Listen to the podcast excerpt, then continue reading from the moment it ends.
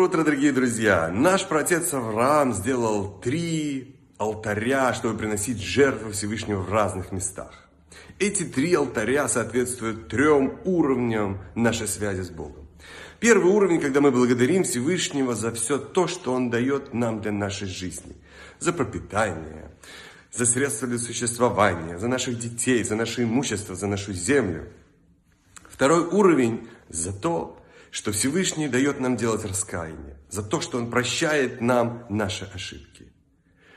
И третий уровень, когда мы стремимся слиться с Богом. Так же, как пламя свечи все время стремится ввысь, мы стремимся ко Всевышнему, к божественности, быть с Ним единым, целым.